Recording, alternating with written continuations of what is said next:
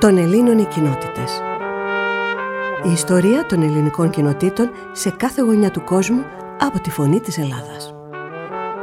Συγκλονιστικές ιστορίες μετανάστευσης και άγνωστα γεγονότα από τη ζωή των αποδήμων Ελλήνων. Προφορικές μαρτυρίες και καταγραφές και σπάνια ηχητικά τεκμήρια που έρχονται για πρώτη φορά στο φως.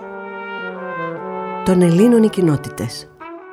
Ένας κύκλος δραματοποιημένων ραδιοφωνικών ντοκιμαντέρ σε έρευνα και παρουσίαση Θωμά Σίδερη.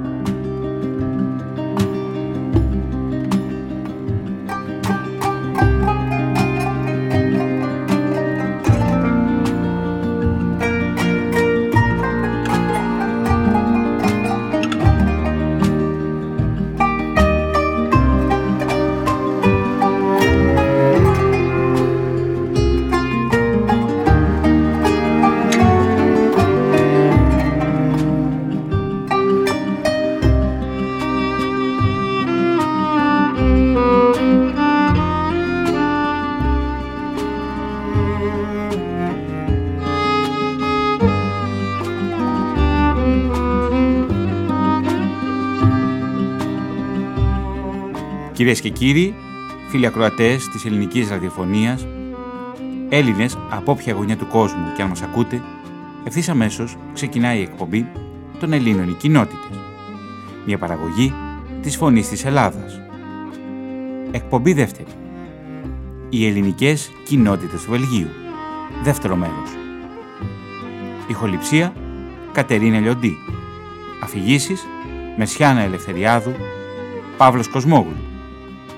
Σύνθεση μουσικής Χρήστος Τσιαμούλης.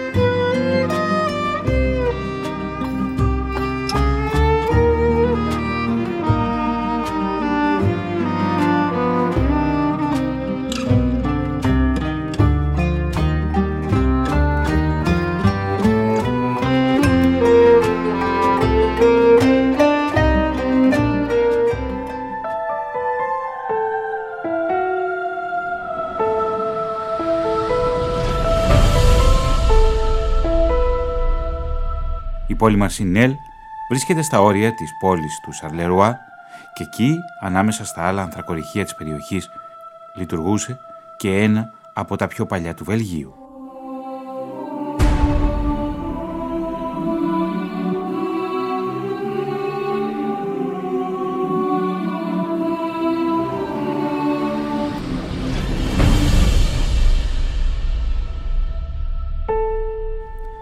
Το ανθρακοριχείο Μπουάτι Καζιέ, που ιδρύθηκε στις αρχές του 1800.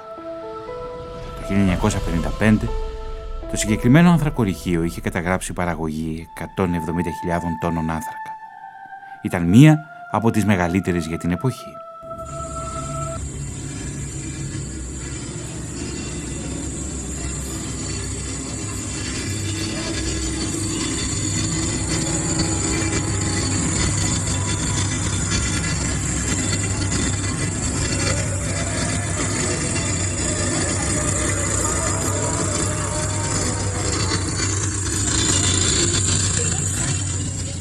Στα ανθρακοριχεία της ευρύτερης περιοχής της Μαρσινέλ, όπου βρισκόταν και το τεράστιο κοίτασμα του Λιμβούργου, κατευθύνθηκαν όλοι οι Έλληνες μετανάστες που ήλθαν στο Βέλγιο για να εργαστούν ως ανθρακορίχοι από τις αρχές του 1950 και αργότερα.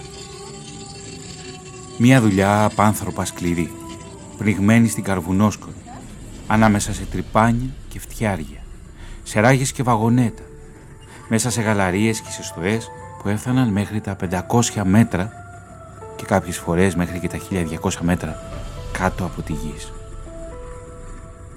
Άνθρωποι που επέλεξαν τα τάρταρα της ξενιτιάς από την αβάσταχτη φτώχεια της πατρίδας τους. Με μια λάμπα για ήλιο και ο ένας δίπλα από τον άλλον. Τη μια στο δρόμο για τη φλέβα και την άλλη στο δρόμο για την επιφάνεια. Έλληνες με Έλληνες αλλά και μαζί με Ιταλούς, με Πολωνούς και άλλους με γλώσσα διαφορετική, αλλά με ίδια μοίρα.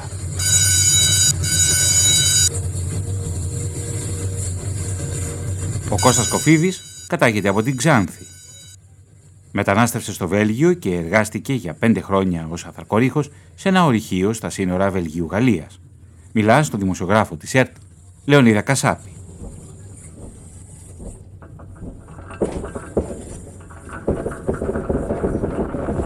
Είχε πάει στο Βέλγιο, έτσι. Ναι. Πότε; Το 1963 περίπου στις γιορτές Χριστι... Χριστουγέννων. Σε τι ηλικία; 23 χρονών. Τότε ήσουν παντρεμένος; Ελεύθερος. ε. Ελεύθερος. Ε, Και γιατί έφυγες από εδώ; γιατί δεν υπήρχε δουλειά. Δουλειά είχα εγώ.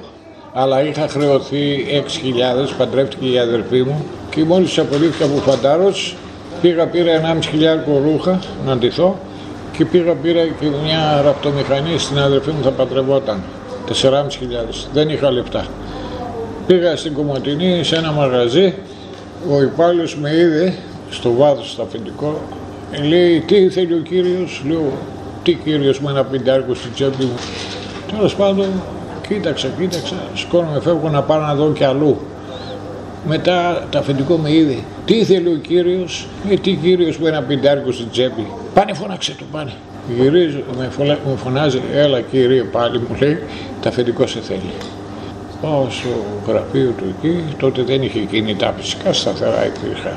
Κάθισα απέναντί του, τι θέλεις ρε παλικάρι μου λέει, εγώ θέλω αλλά λεφτά δεν έχω λέω και πού δουλεύεις, στους αδελφούς Μπακυρτζής στον Κιλινδρόμιλο. Ναι, αυτοί ήταν φίλοι τα αφεντικά του. Στην Κομωτινή μέναν τα αφεντικά μου, δεν μέναν στις άπες. Πού να ξέρω εγώ.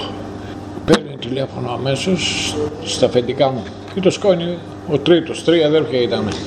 Του λέει, κύριε Κώστα, ήρθε κάποιος υπάλληλος σας και θέλει να ψωνίσει μια, να αγοράσει μια ραπτομηχανή και δεν έχει λεφτά. Όλο το μαγαζί δώσ' το να λέει. Κλείνει το τηλέφωνο, εγώ ακούω, ακούω. Ποια μηχανή θέλετε, θα με υποδείξετε εσείς, εγώ δεν γνωρίζω. Την καλύτερη θέλω, μια αδερφή έχω, πέντε αγόρια και μια αδερφή ήμασταν. Τέλος πάντων, την πήρα, τη φόρτωσα και πάω στο χωριό μου, ούτε δεκάρικο δεν πλήρωσα. Ποιο χωριό, ποιο χωριό είσαι; Σάπες. Από τις Άπες είσαι; Ναι. Και πάω που λες και το δεκάρικο που γλίτωσα το σκέφτηκα εγώ. Και μετά δουλεύω δύο μήνες, δύο μήνες και δεν μπορώ να δώσω 500 εδώ, 500 εκεί. Ε, γάμο το. Τρελάθηκα εγώ στο χρέος μου, ήμουν ελαφρύς. Πάω στο αφεντικό μου τον Κώστα, του λέω κύριε Κώστα, θα τρελαθώ, θα αυτοκτονήσω, του λέω. Κανόνισε, βγάλε με διαβατήριο, γιατί εμένα δεν θα με βγάλουν. Σαν κομμουνιστή με έχουν. Ο πατέρας μου κομμουνιστής ήταν. Κανόνισε, πήγε, με έβγαλε διαβατήριο. Τον είπα, χρωστάω 6 χιλιάρικα, τρελαθώ, λέω, πού θα τα πληρώσω. Και με έβγαλε διαβατήριο, πήγαινε γράψει Γερμανία, Βέλγιο και του Βελγίου, επειδή ήταν αθρακοριχείο, ήρθαν πιο νωρίς στα χαρτιά, με ειδοποίησαν να πάω να περάσω γιατρούς από Κομωτινή. Πήγα, πέρασα γιατρού, οκ, και από εκεί κατέβηκα στον Πειραιά, στην Αθήνα.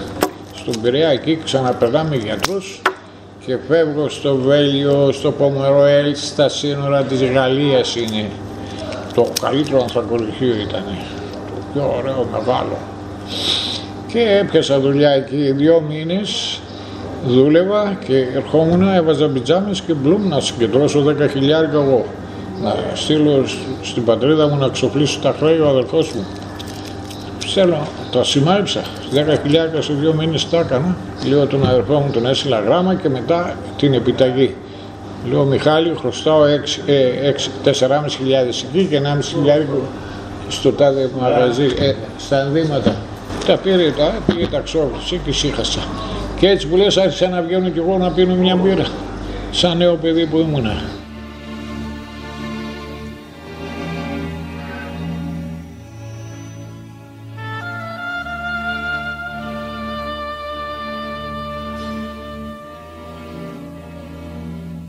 Αγαπημένη μου αδελφή Άννα, ελπίζω το γράμμα μου όταν το παραδώσει το ταχυδρόμο στα χέρια σου να σας βρει όλους καλά.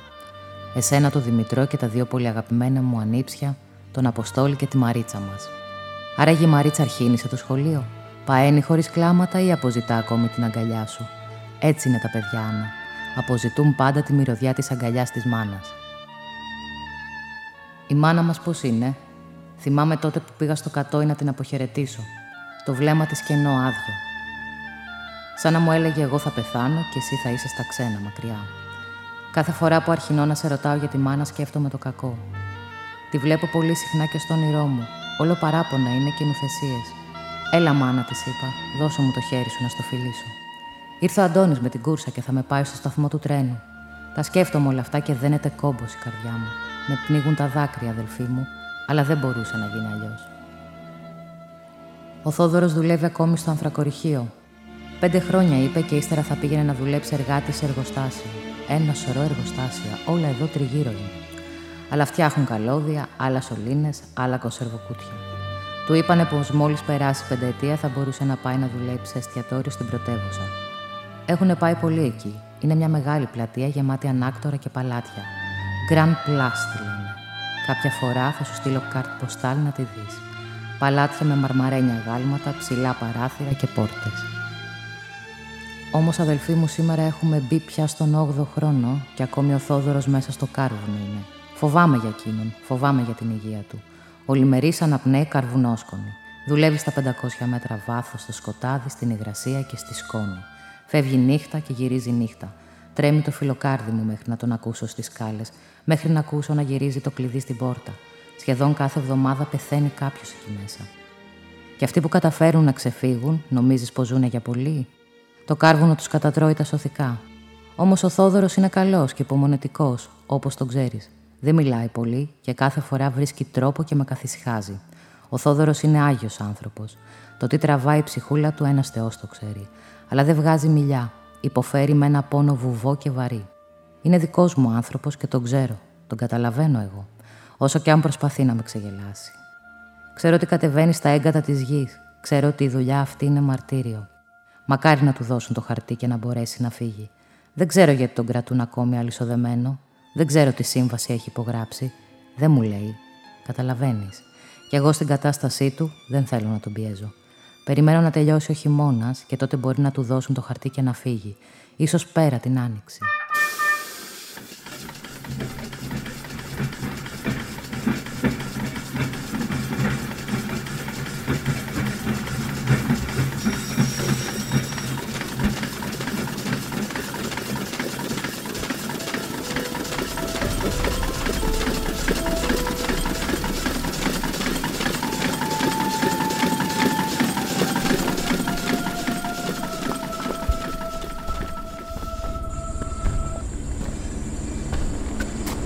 Ημερολόγιο δείχνει 8 Αυγούστου 1956.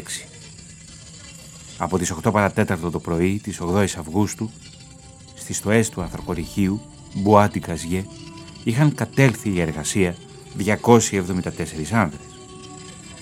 Ενώ βρισκόταν σε εξέλιξη ή εξόριξη, μέχρι και σε βάθος 1035 μέτρων, περίπου μισή ώρα μετά το ξεκίνημα της βάρδιας, περί τις 8 και 4 το πρωί, ένα από τα βαγόνια που ανέβαζαν τα κομμάτια του άνθρακα παρέκλεινε και χτύπησε στα ηλεκτροφόρα καλώδια υψηλής τάσης του μηχανισμού ανέλκυσης. Αυτό είχε ως αποτέλεσμα να κοπούν τα καλώδια και να προκληθεί σοβαρή μηχανική βλάβη, εμπλοκή, που διέκοψε τη λειτουργία του ανελκυστήρα και έτσι δεν μπορούσε να χρησιμοποιηθεί για διαφυγή.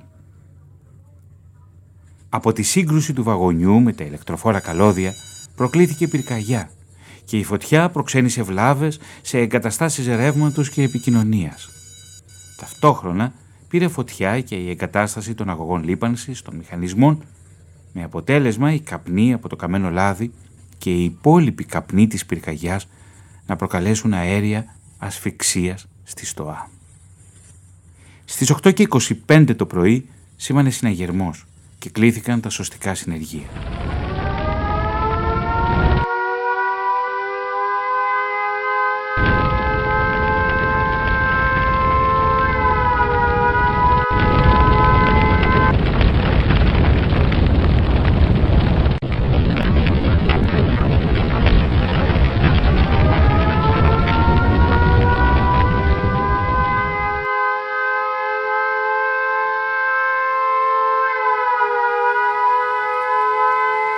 Επιχείρηση κατάσβεσης και διάσωσης που ακολούθησε έσπεσαν αμέσως πολλοί Ιταλικής καταγωγής διασώστες για λόγους επικοινωνίας με τους εγκλωβισμένους, γιατί ήταν γνωστό ότι στη στοά που είχε αποκοπεί εργάζονταν κυρίως Ιταλοί εργάτες.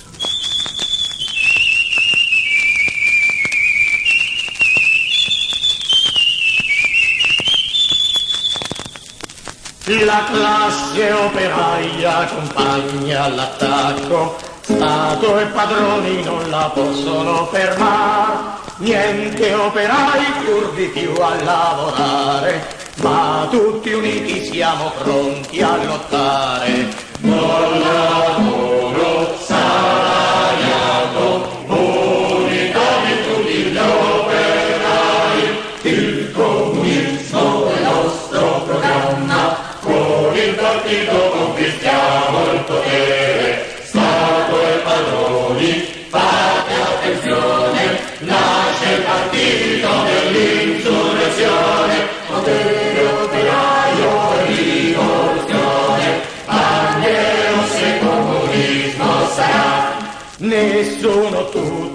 tutti o tutto niente, è solo insieme che dobbiamo lottare, o i fucili o le catene, questa è la scelta che ci resta da fare. Compagni avanti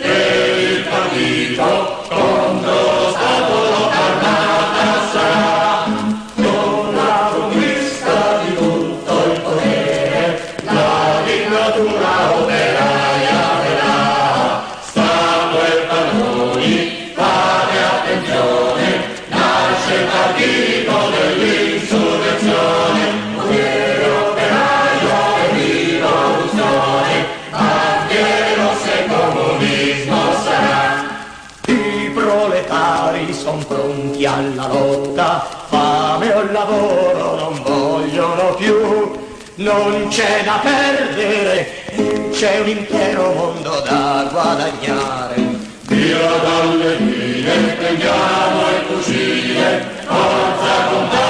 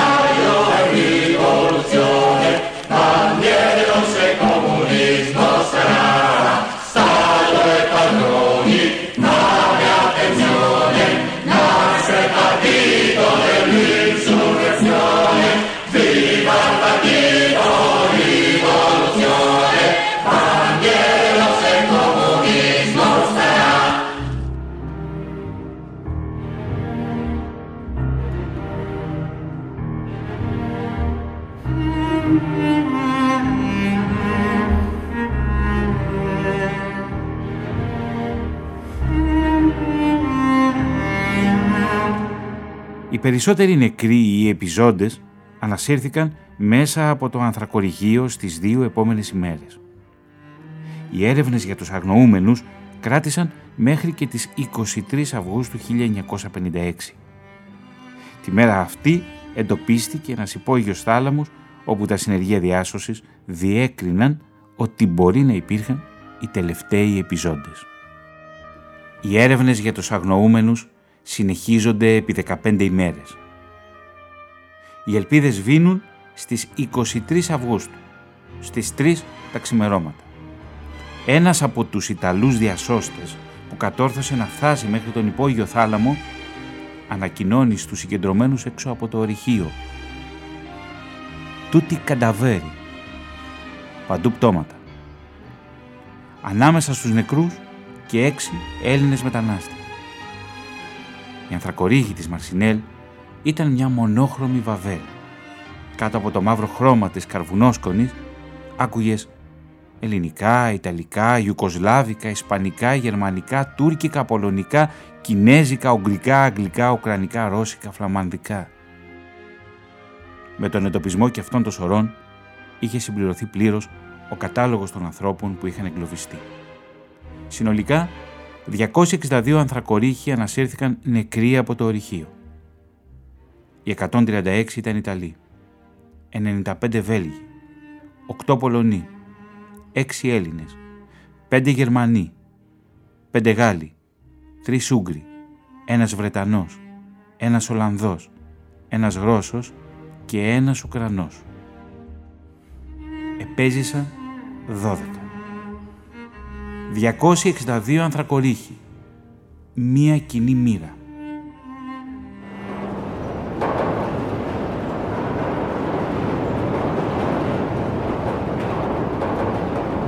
Εδώ με 48 και 50 δραχμές και 60 την ημέρα, πού ρε πρώτα. Η ζάχαρη ήταν 13,5 δραχμές εκεί, 13,5 εδώ. Μόνο το κρέας ήταν ακριβώς. Το μοσχαρίσιο και το αλογίσιο. 160 δραχμές είχε το κρέας, το μοσχάρι τότε. Το χοιρινό ήταν φθηνό. Μπριζόλες. Κάθε μέρα μπριζόλες τρώγαμε εμείς. Είχα ένα παιδί από, το, από τον Εύρο, αυτός ήταν μάγειρας. Εγώ τα πλήρωνα όλα. Όλα εγώ τα πλήρωνα, εσύ μόνο το σπίτι καθαρό θα έχεις και θα μαγειρεύεις το λέω Γρηγόρη. Πράγματι έτσι ήταν. Από την Ορεστιάδα ήταν το παλικάρι. Πέρασα ωραία. Πέρασα. Πόσα χρόνια έκανες; Πέντε. Πέντε χρόνια έκανες επάνω. Στο ρηχείο όλα. Όχι, δούλεψα και έξω. Έσπασα κοντράτο. Έσπασα ε, τη σύμβαση και πήγα σε ένα αφεντικό. Εκεί ο καπιταλισμός κυριαρχεί και εκεί πήγα στο αφεντικό μου. Με σύστησε ένας φίλος μου που το γνώριζε το, το Ζαν, Ζαν Ροζέ λεγότανε, πρωτοπυγμάχος αυτός. Και με έκλεισε ραντεβού στο, Βρυξέλλες, στο Λαγκάρ Μιντή, στις Βρυξέλλες, ένα μεγάλο ελληνικό καφενείο, Λαγκάρ Μιντή λέγεται, επειδή είναι στο σταθμό του Μιντή. Πήγα εκεί που λες, τώρα εγώ με το φίλο μου που με σύστησε στο Ζαν, μόλις με είδε σκώθηκε πάνω, άρχισε να χαμογελάει, σου λέει τέτοιο λεβεντόπαιδο, ήμουν 90 κιλά, μαδέρι που λένε, στυλάτος. Πάω εκεί, με πιάνει το χέρι, με σφίγγει, πυγμάχος πρώτος ήταν του Βελίου. Ω, μ' αγκαλιάζει, τρέβγε, πολύ καλός λέει, πολύ καλός, τον εκείνο ευχαρίστησε τον άλλο τον φίλο μου και με πήρε στη δουλειά του από εκεί ύστερα. Μετά όμως, όταν θα ερχόμουν εδώ, αυτός μου παρακαλούσε να μην έρθω με άδεια. Λέω, κύριε Γιάννη, λέω, θα πάω ένα μήνα θα καθίσω και θα γυρίσω. Λέει, τι θέλεις λεπτά να σου δώσω όσα θέλεις. Ξέρεις τι αδυναμία με είχε, αλλά στη δουλειά ήμουν πρώτος. Εγώ αν δεν τελείωνε η δουλειά δεν σταματούσα. Όλοι φεύγανε. Αλλά εγώ έτρωγα με τα αφεντικό μου μαζί. Ό,τι έτρωγε το αφεντικό μου και το παιδί του και η γυναίκα του, έτρωγα κι εγώ στο ίδιο τραπέζι. Οι άλλοι τρώγαν σε snack bar δεξιά-αριστερά με σάντουιτς και με τέτοια τη βγάζαν. Να μην τα απολογώ, ήρθα εδώ σαν απόψε βράδυ, την επόμενη το πρωί ήρθαν οι αστυνομικοί, δύο αστυνομικοί και με πήραν το πασπόρτ, το περμή τραβάει και, και την ταυτότητα του βελιού. Ταυτότητα, περμή τραβάει, κάρτα εργασίας είναι. Αυτά είναι το Α και το Μέγα, δεν τα δεν μπορούσε να, να ξαναφύγεις πίσω.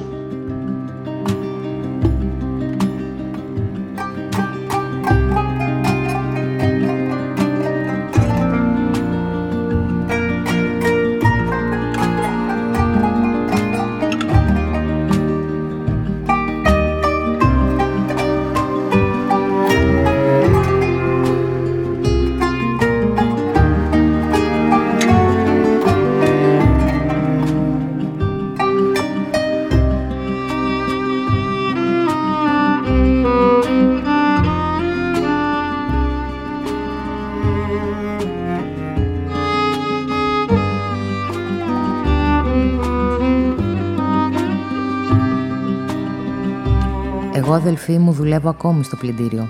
Έρχονται, πλένουν τα ρούχα τους και όποιος θέλει μου τα δίνει και του τα σιδερώνω. Τα βάζω στη σακούλα του έτοιμα μοσχοβολιστά και φρεσκοσιδερωμένα. Ζούνε πολλοί εργάτες εδώ. Τα αφήνουν από βραδύ στη νυχτερινή βάρδια και τα παίρνουν την επομένη όταν σχολάνε. Οι περισσότεροι εργάτες ζουνε μόνοι τους εδώ.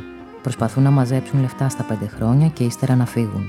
Είτε να πάνε αλλού να δουλέψουν, είτε να γυρίσουν πίσω στην πατρίδα. Μια φορά τη βδομάδα θα φέρουν τα ρούχα τους στο πλυντήριο. Οι Ιταλοί περισσότερο και λιγότερο οι δικοί μας θα τα αφήσουν και για σιδέρωμα. Οι Τούρκοι είναι αλλιώς. Μια φορά στο τόσο να τα αφήσει κάποιος να του τα σιδερώσω. Γράφει η κοπέλα της νυχτερινής βάρδιας στο χαρτάκι που το καρφιτσώνει στη σακούλα. Χασάν. Ή όλο ο ίδιος τα αφήνει, ή όλους στην Τουρκία τους λένε Χασάν. Άνθρωποι του Θεού είναι κι αυτοί. Όλοι στο ίδιο καζάνι βράζουν και την ίδια σκόνη αναπνέουν. Οι δικοί μας το Σάββατο θα βγουν έξω και θα πάνε για μπύρα. Οι Τούρκοι μαζεύονται όλοι στο σπίτι ενός, πίνουν τσάι και συζητάνε. Το ξέρω που το λέω γιατί είμαι φιλενάδα με την Αΐσα. Ένα Χασάν παντρεύτηκε κι αυτή. Με κάλεσε στο σπιτικό τους. Έβγαλα τα παπούτσια μου έξω από την πόρτα. Δεν μπαίνει στο σπίτι μουσουλμάν με παπούτσια και με πήρε γρήγορα στην κουζίνα. Οι άντρες στο σαλόνι και εμείς οι γυναίκες στην κουζίνα, μη μας δουν οι άντρες. Η Αΐσα είναι πολύ καλό κορίτσι και μαγειρεύει πολύ ωραία. Αλλά τι να πούμε οι δυο μας που δεν ξέρει μία τη γλώσσα της άλλης. Ντολμαδάκια, μελιτζάνα, γιαούρτι, αυτά τα καταλαβαίνουμε και οι δύο. Το κοτόπουλο το λένε ταβούκ. Τρώνε πολύ ταβούκ οι Τούρκοι και αρνάκι. Εδώ τα μαγαζιά πουλάνε αρνάκια κατεψυγμένα. Το μαγειρεύω συχνά. Αρέσει στο Θόδωρο και του το φτιάχνω με πατατούλες στο φούρνο.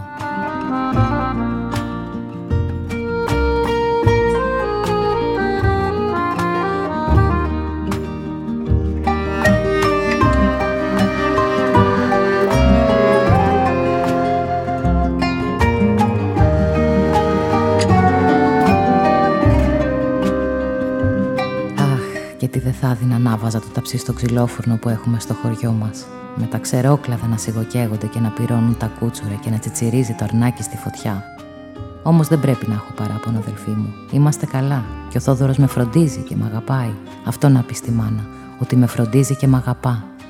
Να μου φιλήσεις το Δημητρό και τα παιδιά και τα χέρια της μάνας. Η αδελφή σου,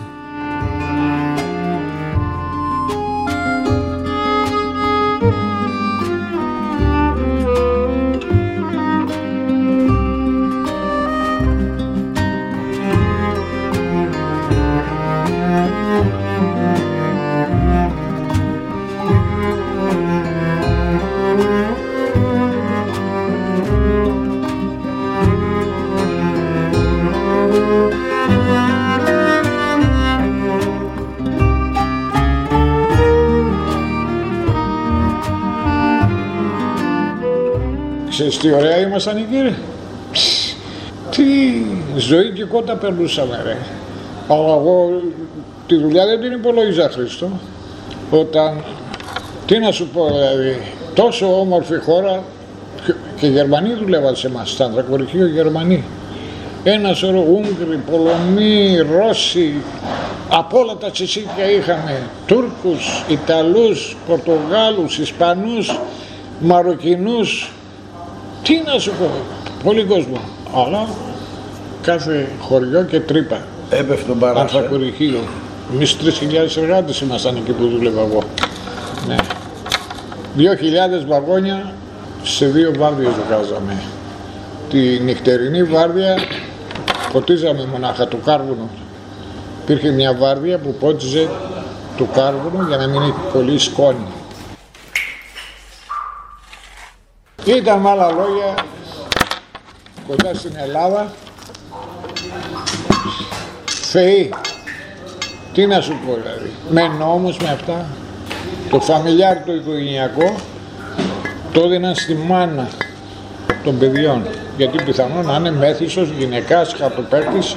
Δεν το δίναν στον πατέρα. Στη μάνα το δίνανε. Το οικογενειακό επίδομα. Ναι, κάθε μήνα. Κάθε μήνα. Γράμμα από το Σαρλερουά. Μέρος πρώτο.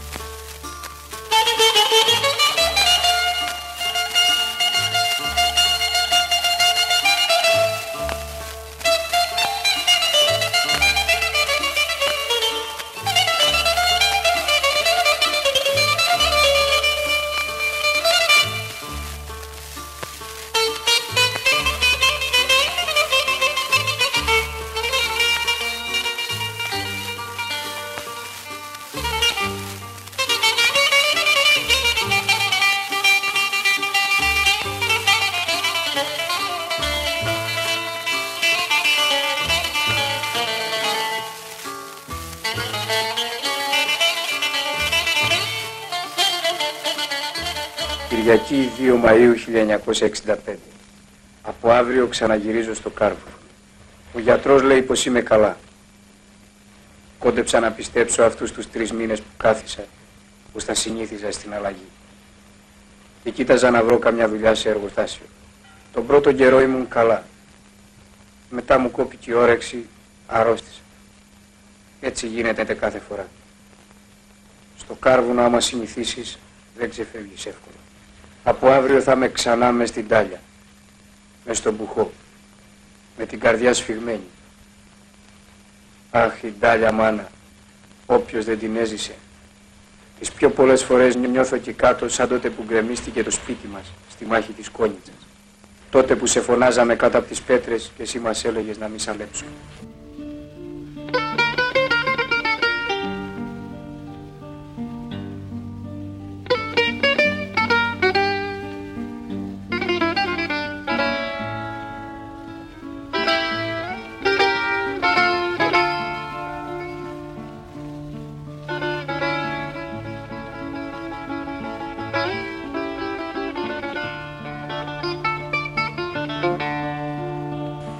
Δύσκολα που βγαίνει το ψωμί στον ξένο τόπο, μάνα.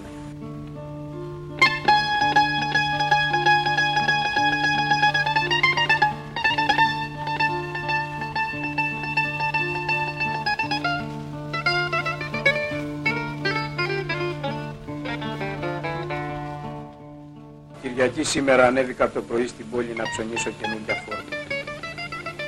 Γύρισα μια βόλτα τα καφενεία να βρω την παρέα. Δεν ήταν κανένας πια καθέ μόνο. Είχα καιρό να ανέβω στο παζάρι και μ' άρεσε που περπάτησα λίγο εδώ και εκεί χαζεύοντας. Κάτι καινούργοι, δυο δικά μας παιδιά από τη Θράκη με σταμάτησαν να με ρωτήσουν τι τραμ να πάρουν για την εκκλησία. Πήγα κι εγώ μαζί τους. Υπέρ της πόλεως ταύτης εν πάσης πόλεως χώρας και των πίστικων εν αυτές, του Κυρίου δεηθώμε. Σας κόλασε η εκκλησά, δεν ήξερα τι να κάνω. Μπήκα δίπλα μέσα στο γραφείο που πουλάνε ελληνικά βιβλία και ημερολόγια. Οι άλλοι είχαν φύγει. Ο παπάς κάνει στο τέλος μια ευχή για μας που δουλεύουμε στα πηγάδια που σοριάζουμε τόνους στο ξένο κάρβουνο, στο ξένο τόπο, ώρες κάτω από τη γη για να ανέβουμε με ένα γράδο σκόνη στα πλεμόνια περισσότερο.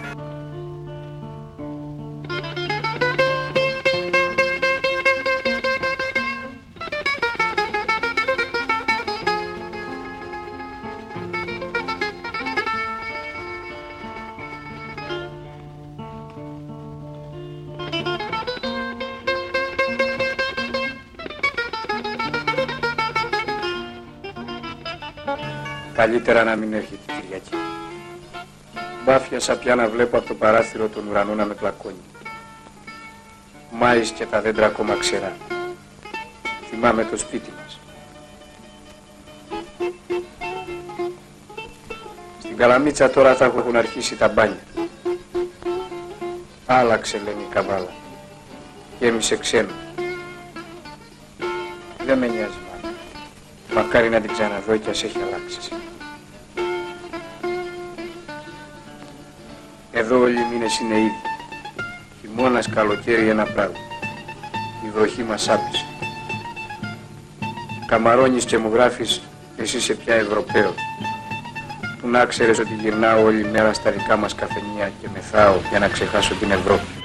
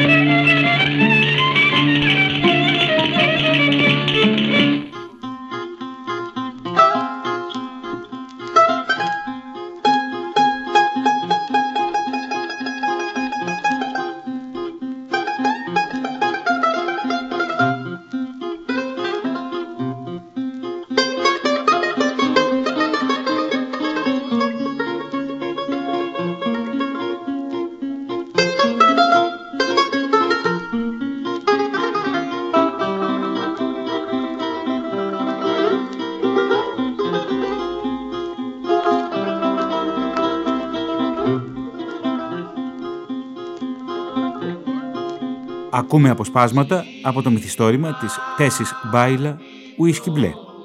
Ένας ισχυρός βήχας τον τράνταξε και ο Μιχάλης άφησε κάτω το μολύβι του και σηκώθηκε να πιει λίγο νερό. Το κάρβουνο που ανέπαινε καθημερινά στη γαλαρία είχε κολλήσει στα πνευμόνια του. Έπινε και έφτινε, νομίζοντας ότι έτσι θα βγάλει την αρρώστια από μέσα του. Το μαγκάλι είχε σβήσει πια εδώ και ώρα. Πήρε να διαβάσει από την αρχή το γράμμα για τη μάνα του. Εκείνη δεν έπρεπε να καταλάβει ότι η ζωή στο Βέλγιο για έναν εργάτη στα θρακοριχεία ήταν τόσο άσχημη.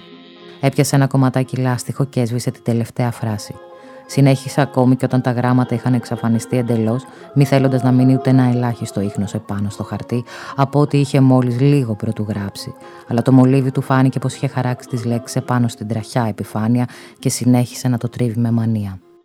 Όταν βεβαιώθηκε ότι δεν φαινόταν τίποτα πια, πως αν συνέχιζε να σβήνει θα κατάφερνε μόνο να σκίσει το χαρτί, άρχισε να γράφει ξανά.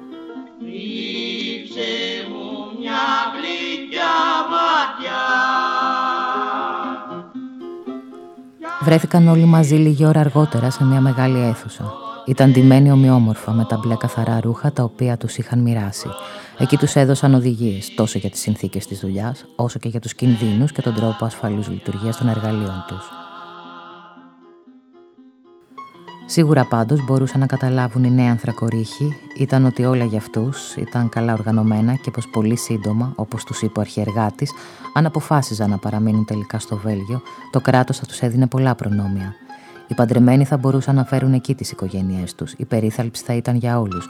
Θα είχαν δικαίωμα να πάνε σε σχολεία για να μάθουν τη γλώσσα.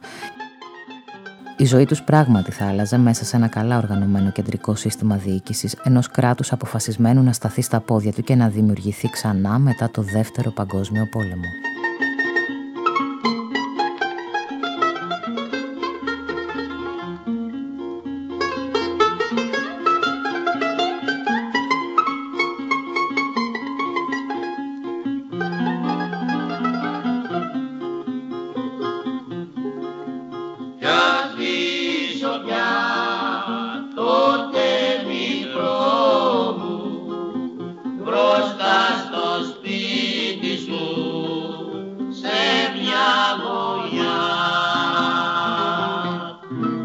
σημείο αυτό θα καλωσορίσουμε στη φωνή της Ελλάδας την συγγραφέα Τέσι Μπάιλα και το μυθιστόρημά της Ουίσκι Μπλε. Ένα βιβλίο που αναφέρεται στους ανθρακορίχους του Βελγίου και στο δυστύχημα στην πόλη Μαρσινέλ εκείνο τον Αύγουστο του 1956.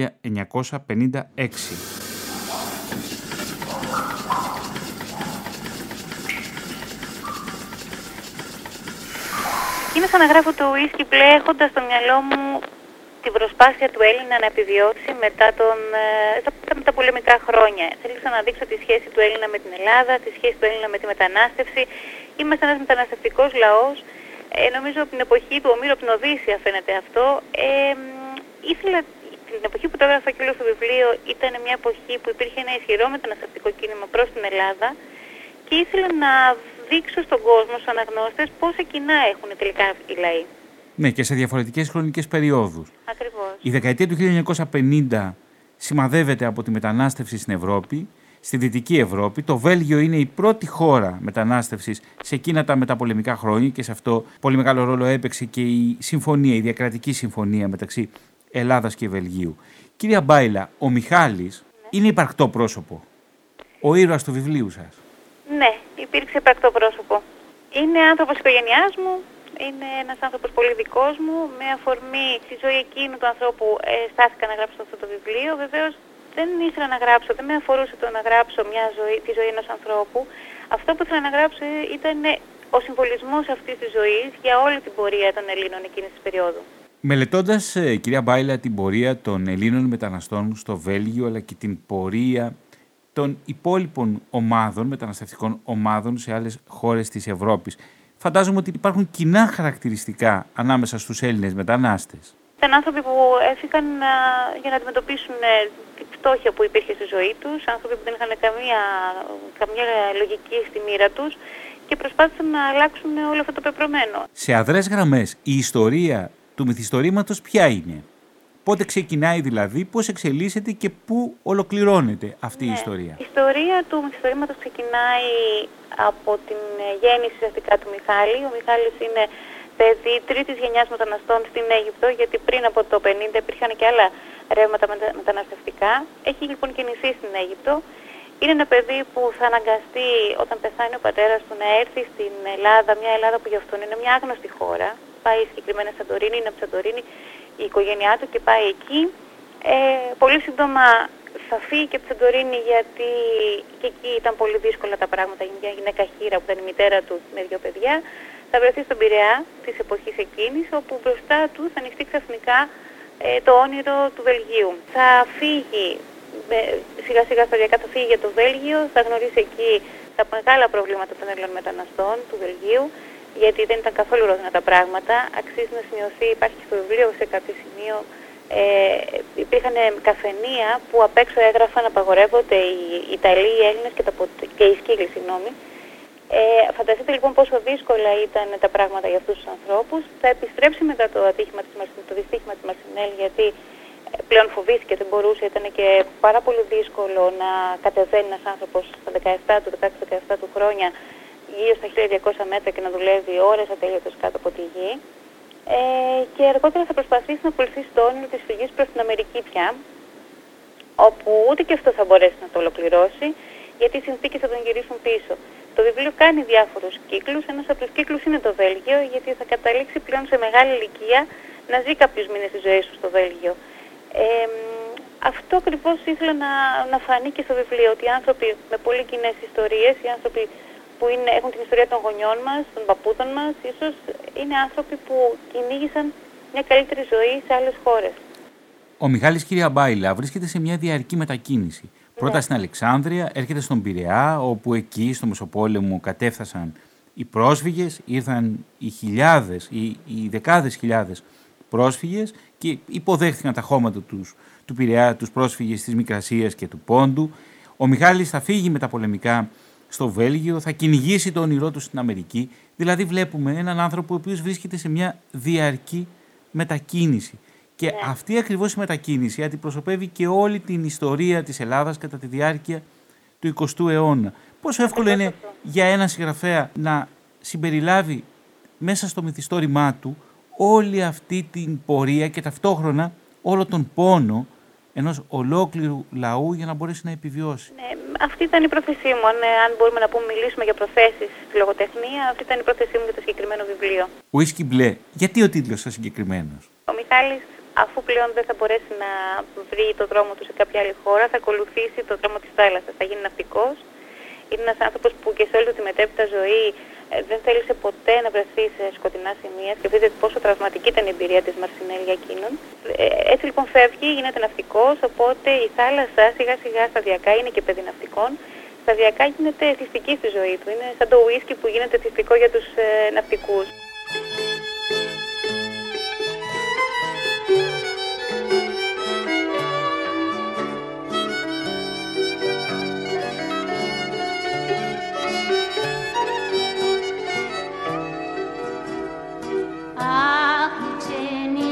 time.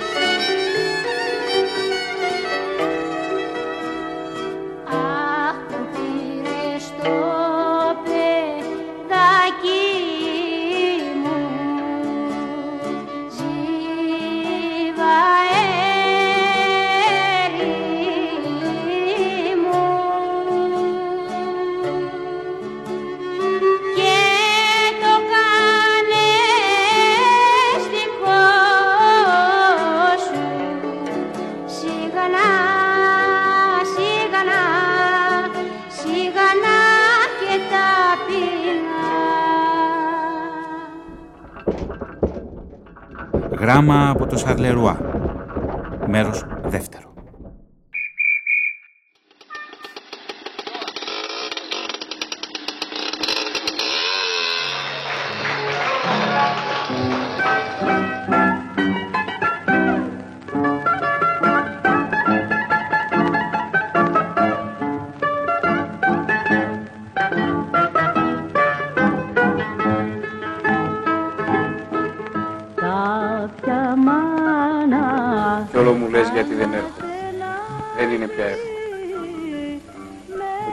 Πέρασε είναι πολύ.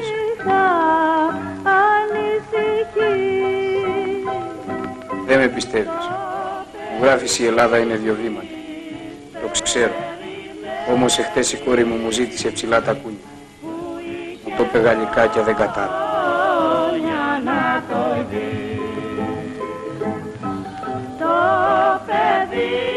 Το κάρβουνο και η ρημιά με πνίγουν. Όμως δεν γίνεται τον άλλο μήνα κλείνω 8 χρόνια στο βαδάφι. Καμιά φορά γίνεται και σου βγάνουν σύνταξη στα 9 ή στα 10. Πώς να τα παρατήσεις.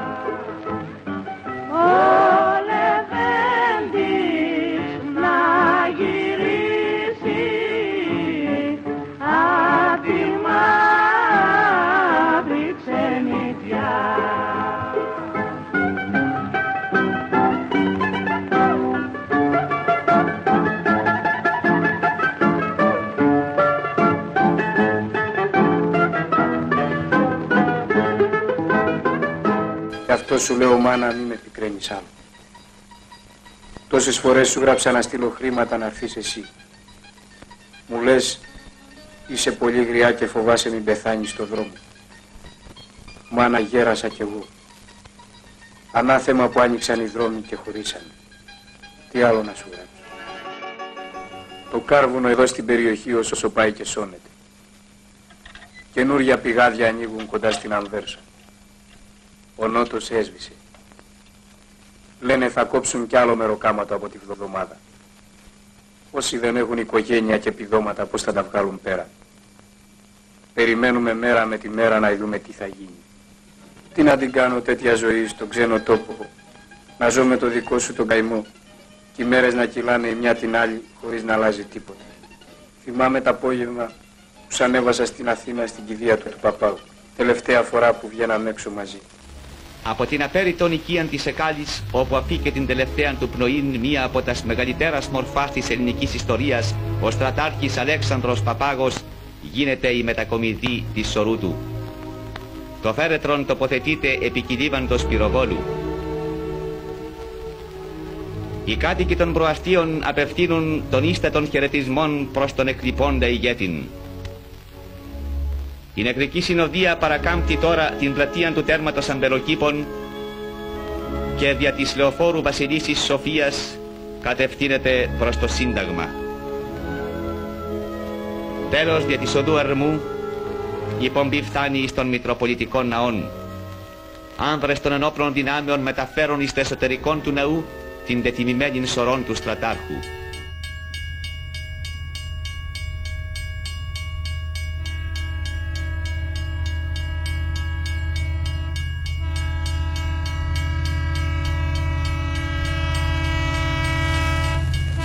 Ύστερα εκείνη η πρώτη νύχτα στο τρένο.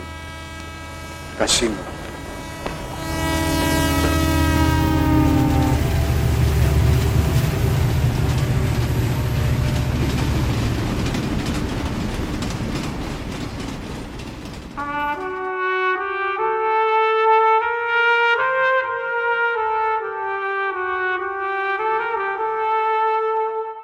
Στο σημείο αυτό, κυρίες και κύριοι, ολοκληρώνεται το δεύτερο μέρος του ραδιοφωνικού ντοκιματέρ για τις ελληνικές κοινότητες του Βελγίου. Σας ευχαριστούμε θερμά για την ακρόαση. Στέλνουμε τους χαιρετισμούς μας σε όλο τον κόσμο, σε κάθε γωνιά που ακούγεται η φωνή της Ελλάδας. Στην τελική ρύθμιση του ήχου ήταν η Κατερίνα Λιοντή. Στην έρευνα, τεκμηρίωση και παρουσίαση ο Θωμάς Σίδερης. Στις αφηγήσεις, η Μερσιάνα Ελευθεριάδου και ο Παύλος Κοσμόγλου. Στη σύνθεση της μουσικής, ο Χρήστος Τσιαμούλης. Κυρίες και κύριοι, θα τα πούμε ξανά την επόμενη Παρασκευή από την Αθήνα. Καλό μεσημέρι.